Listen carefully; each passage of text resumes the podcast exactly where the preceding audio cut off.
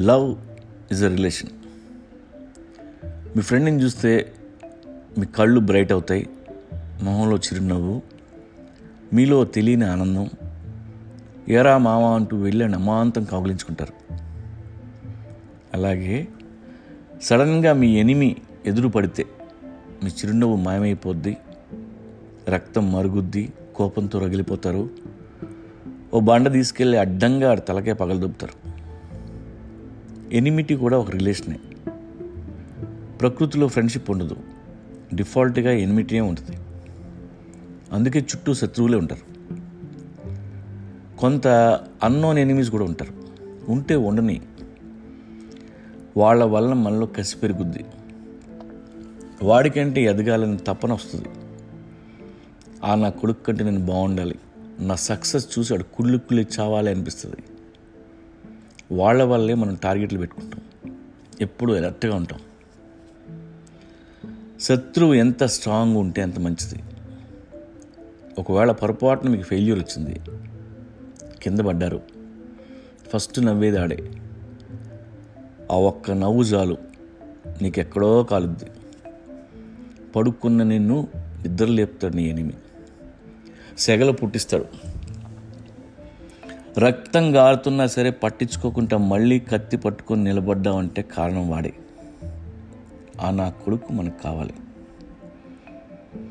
కాబట్టి ఎనిమి ఎప్పుడు నీకు మేలు చేస్తాడు. వాడు మేలు చేసాడని వాడికి తెలియదు నీకు తెలియదు నీ ఎనిమి నీకంటే వీక్గా ఉంటే వాడిని క్షమించి వదిలి ఓ హగ్ ఇచ్చి రింగ్లోంచి బయటికి తోసేయి. కానీ నీకంటే బలవంతుడైన శత్రువుని మాత్రం క్షమించొద్దు వాడిని దాచుకో. వాడే మన బలం వాడితోనే మన బాక్సింగ్ మన ఎనిమీని కూడా మన గ్రోత్ కోసం చాలా పాజిటివ్గా వాడుకోవాలి.